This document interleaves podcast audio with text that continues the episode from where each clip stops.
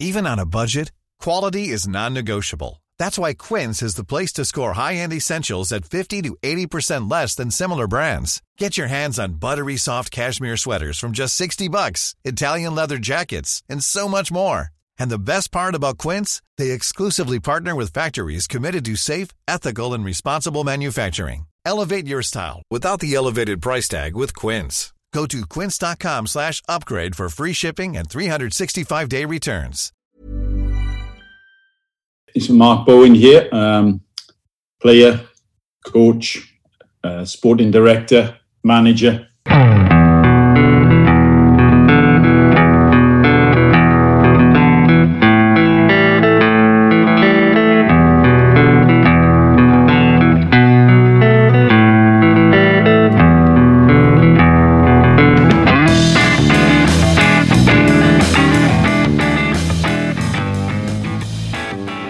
So thank you for taking the time to chat to us today. You've had a fantastic career as a player and a coach for numerous different clubs.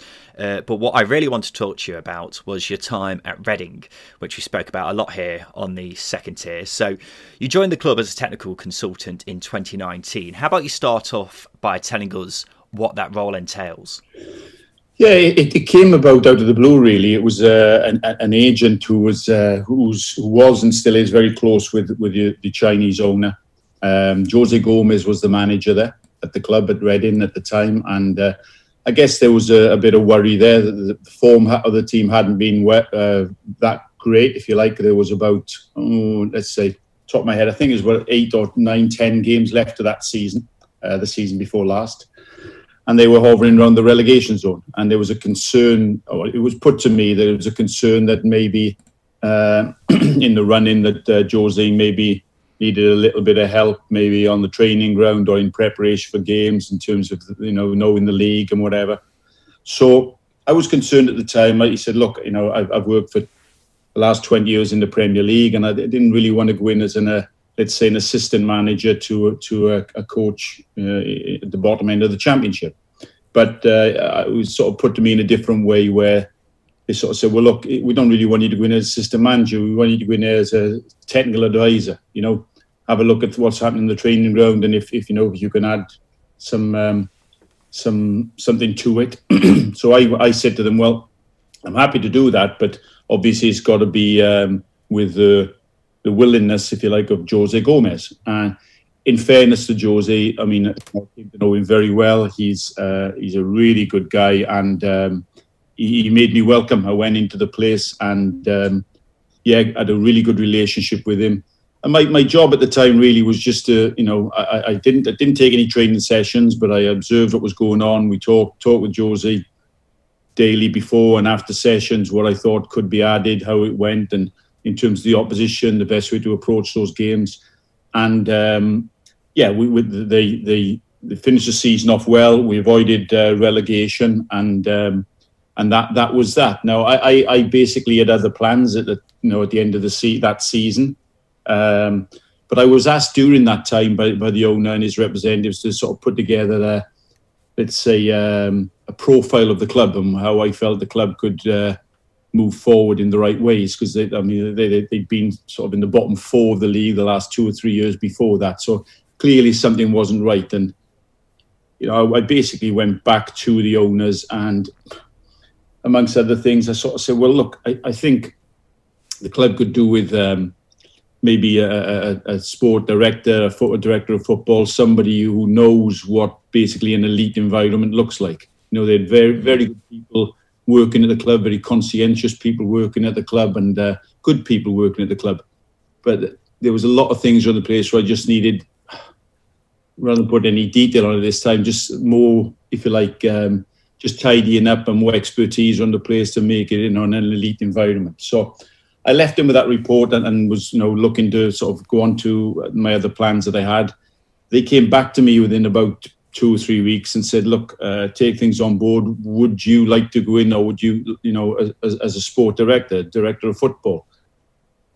it was a new thing to me at that time because obviously my, my whole career has been as a coach for the last 20 years and I enjoy being on the training ground with uh, with players and that side of things. So took me a little while, but I thought, well, okay, let, us have a look at it, how, how it's going to go. And and uh, after a few meetings with them, that's what I decided to do. So I basically started the the, the next season then. Um, in the it, although it wasn't actually the, the, actual title wasn't wasn't confirmed until probably I think it was the September time maybe, but certainly from uh, the pre-season onwards, I went in there as the sporting director. Yeah. Yeah. So Jose Gomes, what were your honest opinions of him as a manager? Um, good manager. Um, he had really good communication with his players. Um, I think where Jose was was very unlucky because because the situation at the club, and it, I don't think it's changed much to be fair, but there was a lot of um, lot of problems with the financial fair play at the time, and I know sort of talk about being thrown in the deep end. When I went in as the sport director, it was you know you're putting out fires every day with with players and contracts and players and maybe there was a, an overload in the squad players that Josie didn't want and I was given a you know a strong remit to try and get them out on loan or out of the club the best way I could, um, which had its own problems as well. But so J- Jose was trying to work within those constraints, and uh, you know he actually took a squad of players out to Spain for for a pre-season trip where. If I remember right, I think he had something like 13 under 23 players, you know, and at the same time, genuinely, he was he was calling me every day saying, "Mark, help! You know what, what the hell's going on?" the club and the owners, I think they, they eventually did their best, but but the the progression of it was that he, he really got his squad together uh, and almost like a week before the season started. So it was always going to be tough for him. Um, and then the season started off, and and in, in getting there, if you like, I think they'd they'd won about two games at the first, maybe eleven or twelve. I'm not sure how many it was, and so he, he, was, you know, I I, I think it, it, would have turned around. I think it would have got better, but you know, this is football these days. He wasn't really by the owners. He wasn't given the time. So, from what you're saying, do you think he would have been the man to take Reading up to the next level?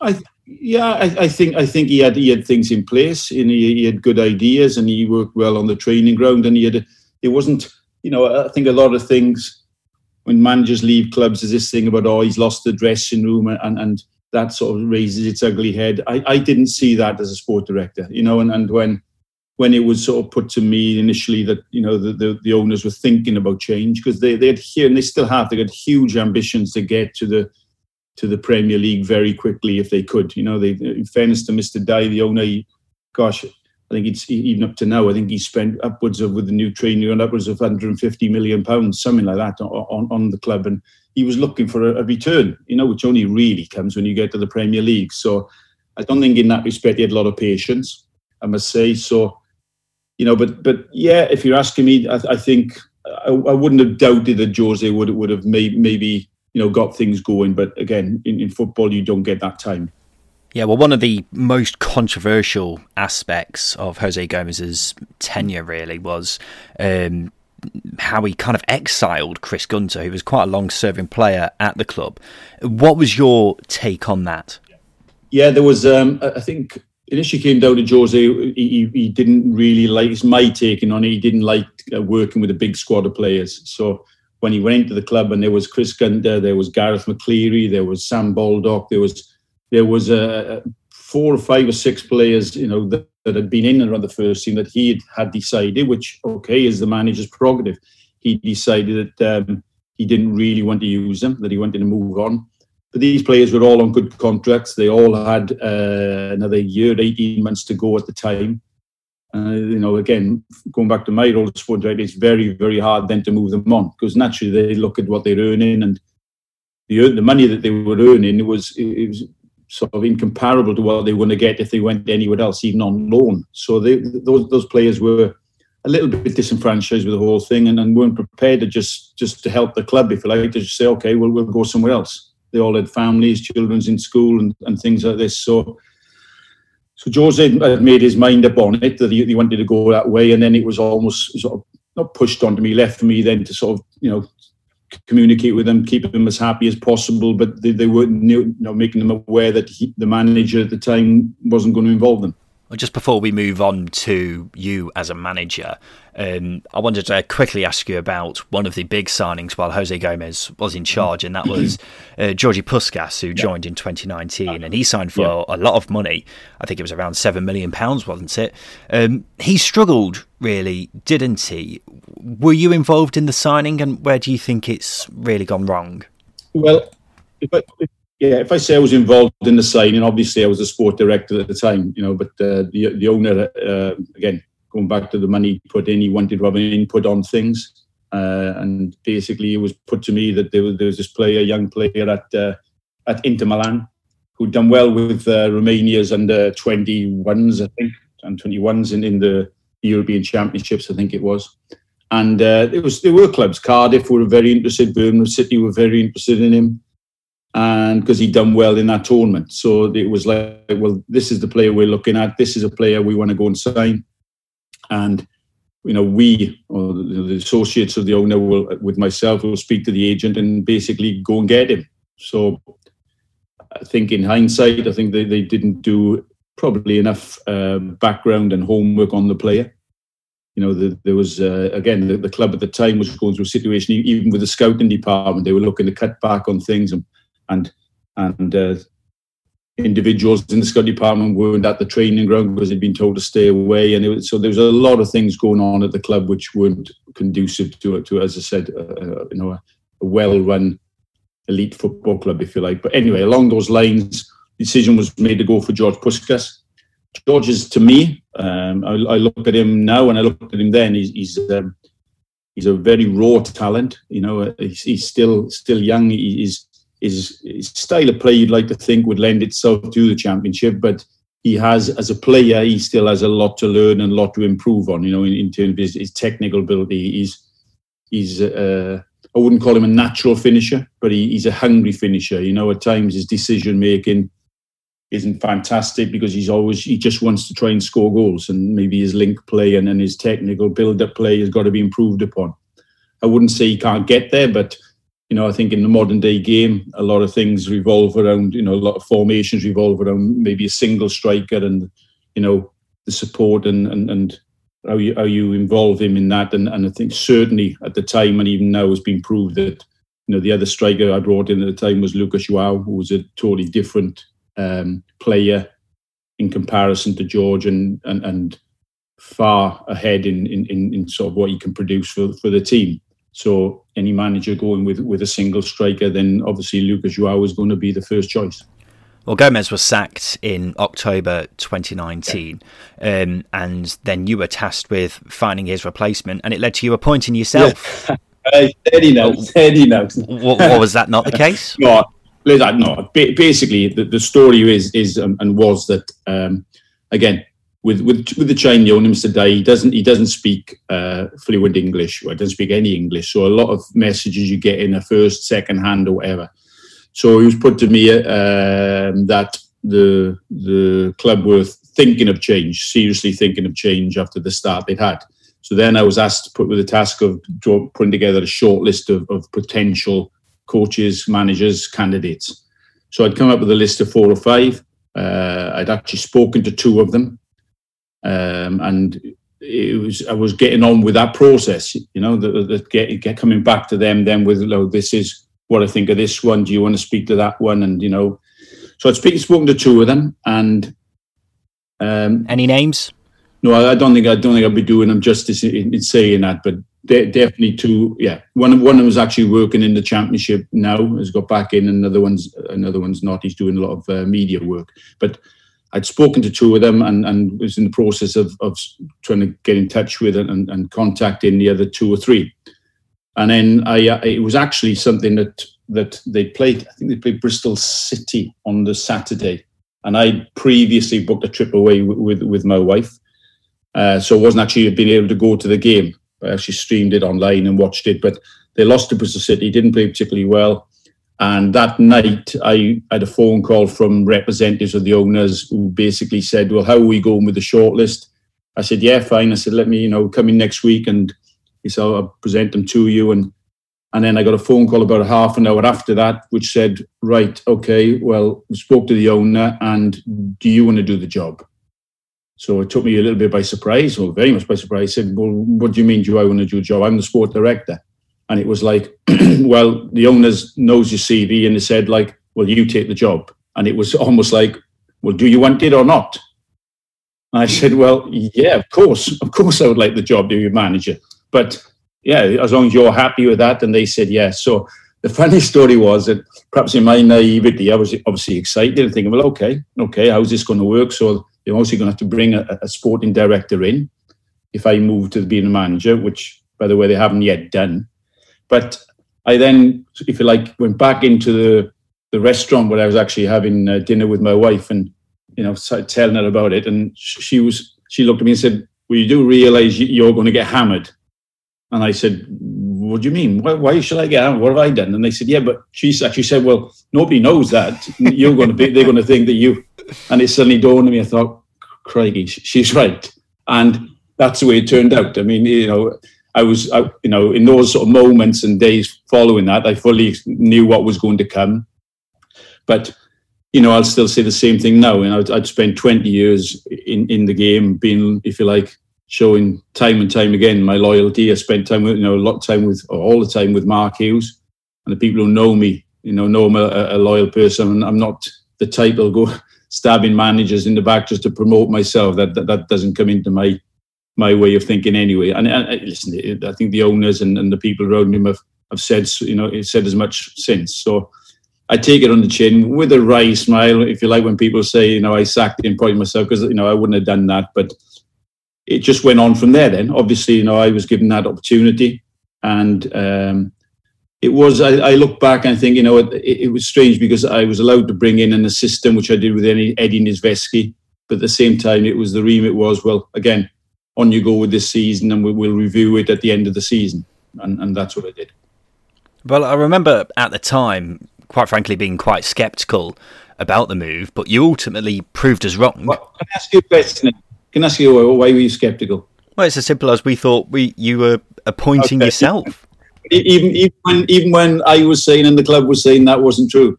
Well, I think it's one of those things where, as a podcast, we assumes that well, there's no smoke without fire, so we just assumed the reports were true, even though obviously now we know that's not the case. But going back to you as a manager, um, you had a great first couple of months, got the club mid-table, which is where you eventually finished. As a manager, how did you manage to th- turn things around, even though um, when you were appointed, it looked like you were going down.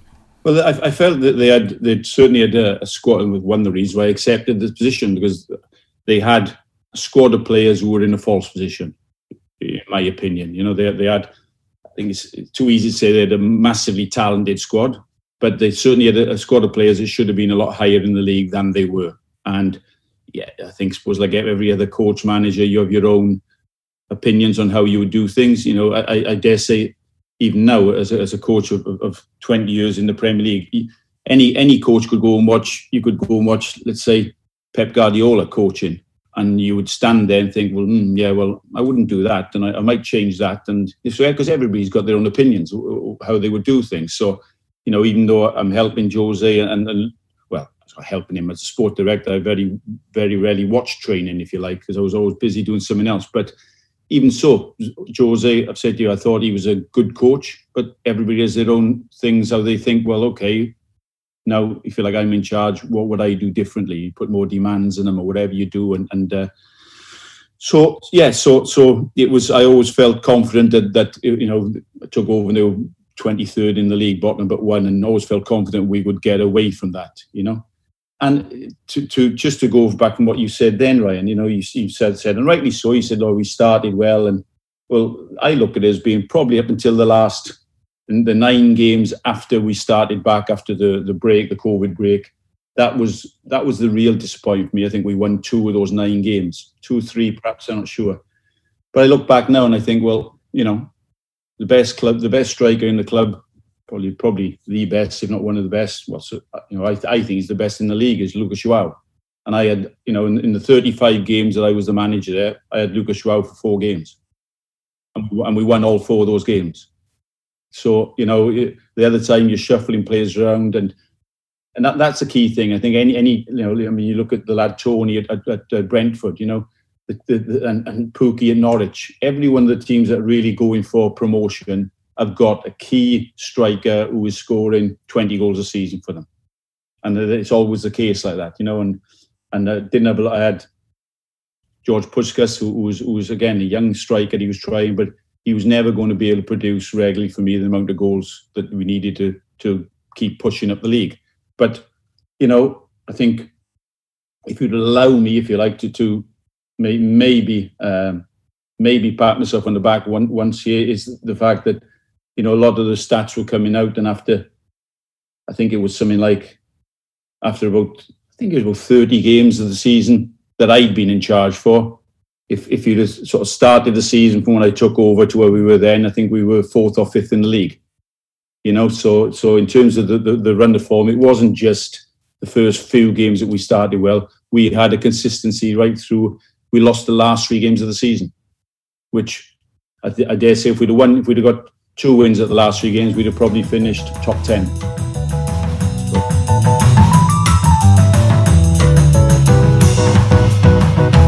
I tell you what, there's nothing I love more than a classic football shirt. I've got loads of them a Juventus shirt, Marseille shirt, even an Antalya Sport shirt. One of the reasons I've got so many is because I can get them for a great price from classicfootballshirts.co.uk. They've got shirts for teams from all over the globe, and that of course includes championship clubs. So if you wanted a classic Wednesday shirt, Reading shirt, or Barnsley shirt, whoever you support, they'll have something for your club. It's not just shirts either, they've also got tracksuits, baseball caps, socks, so much stuff. Have a look for yourself. Go to classicfootballshirts.co.uk right now.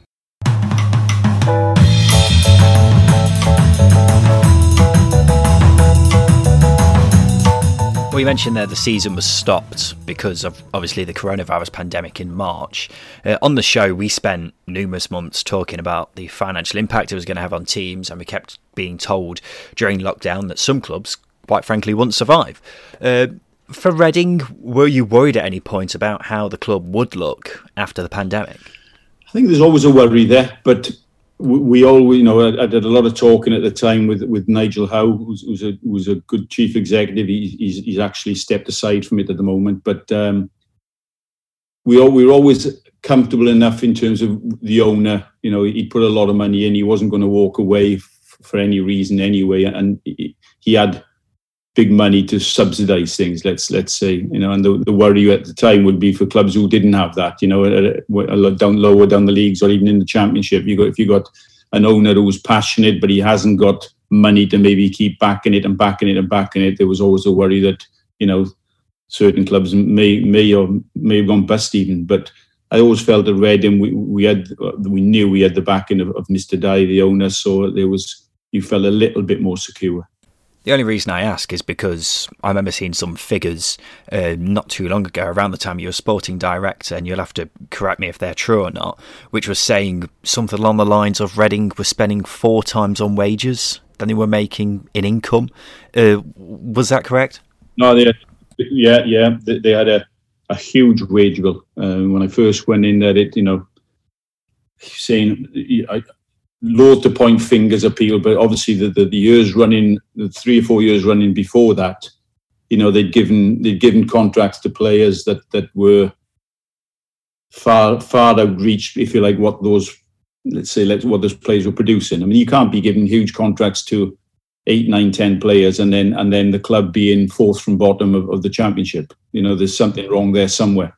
And because a lot of those players were on sort of four year contracts, it was it was a huge bill that the club were having to to finance week in week out, which which didn't end itself. And you know, and it came to the, the the last day of last season that you know a lot. Of, don't get me wrong; those players were good pros and, and good luck for them to getting the contracts they had. But you know, it came to the last game of last season, and I basically had to tell.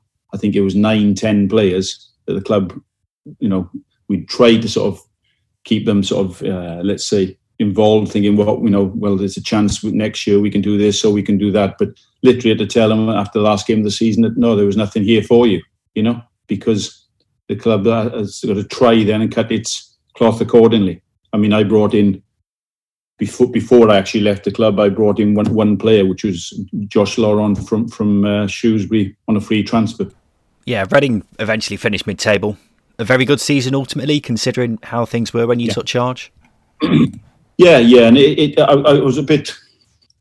Well, I was no doubt about it. Like any manager, if like I was a bit upset with the way it sort of finished there because, you know, I knew and we knew the players, my staff now, we knew that you know that we'd done a good job and we're looking forward then to going forward this year.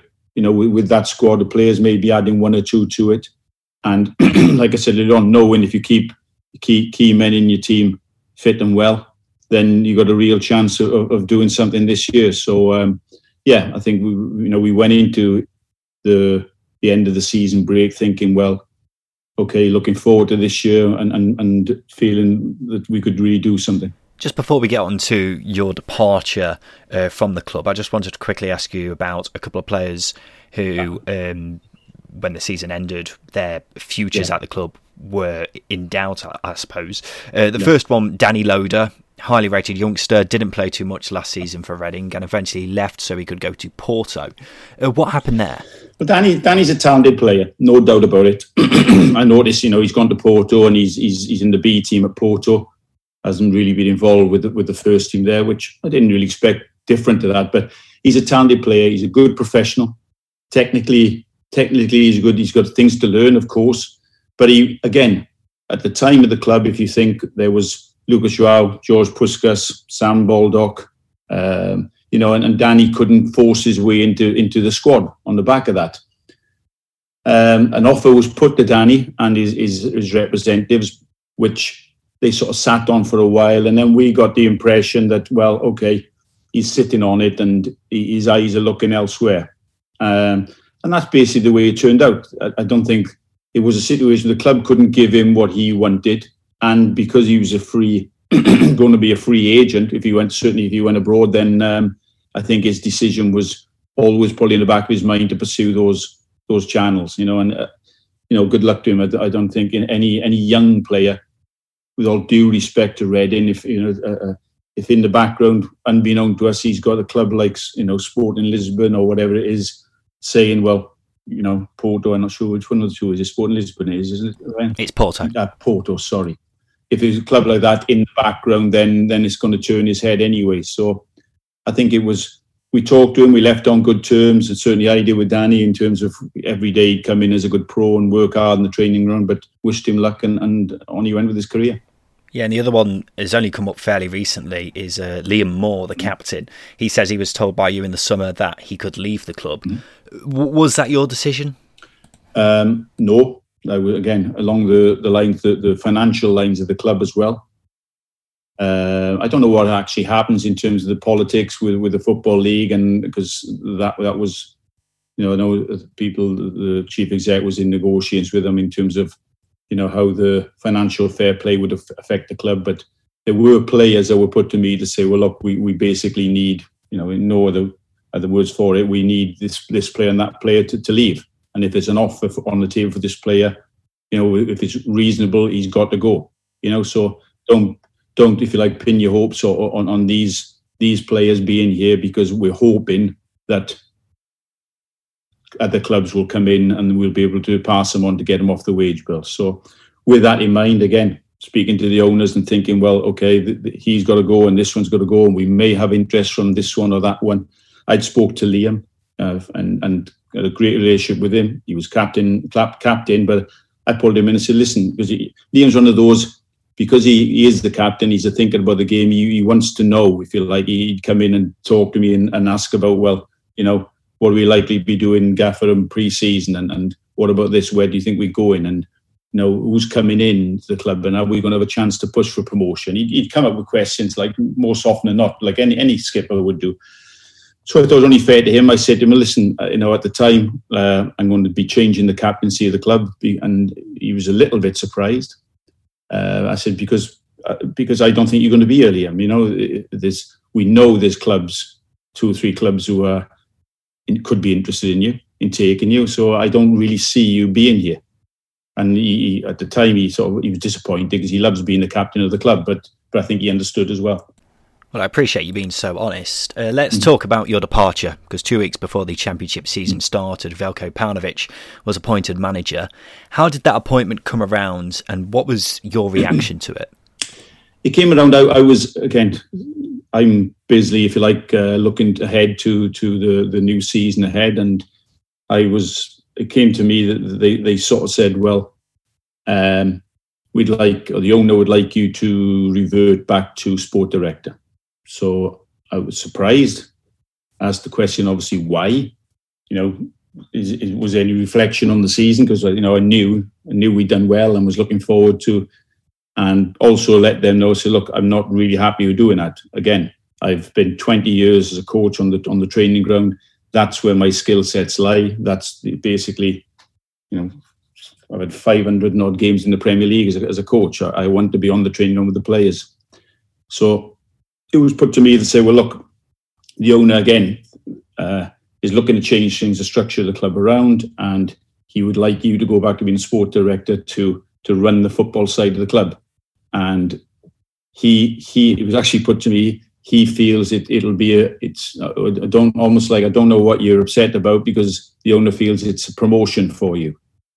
And I was like, yeah, okay, I can understand why you would think it's a promotion in terms of, yeah, I'm the manager, now I'm going to be running all the football side of the club, but I don't really want to do that. You know, this is where I'm happiest.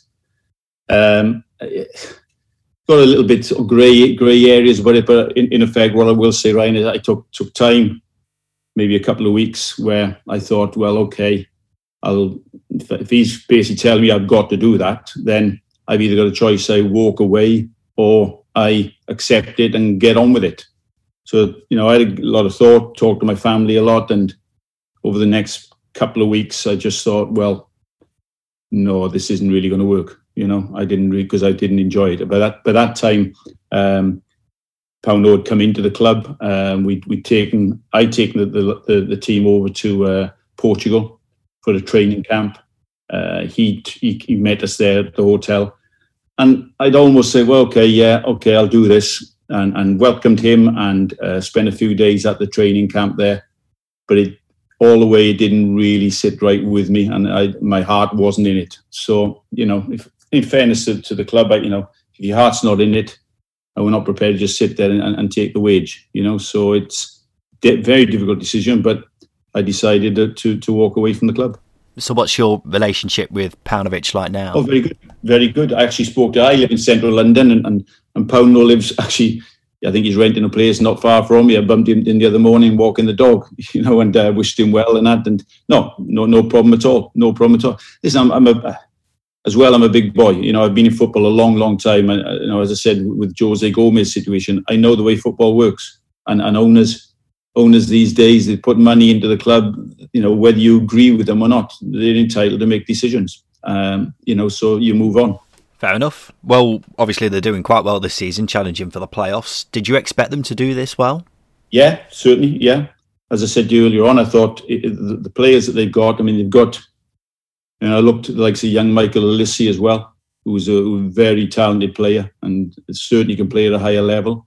You know i knew um, you know, Josh Laurent bringing him into the club and thinking he can sit in there with Andy Rinomhota. To me, that gives you the probably the best defensive midfield setup in that league. And Lucas Joao, who had big problems with his hamstrings last year, I think you, I thought if you can keep him on the training ground, keep him fit and well, then he's going to score the goals for you as well. You know, and you've got the likes of Michael Morrison in there as well. I mean, Omar Richards, I think he's on the verge, if he hasn't done it already, of signing possibly for for for Bayern Munich. You know, so they've got good young players in, in, in the squad as well.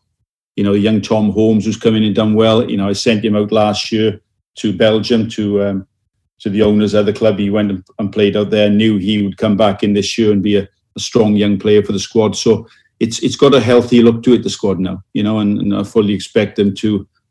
I still think they'll they'll have or they should have more than enough to stay in in, in one of the playoff places. Yeah, just kind of wanted to round things up by asking you about a few current Reading players, just to get your thoughts on them, what they like to work with, how they've done this season.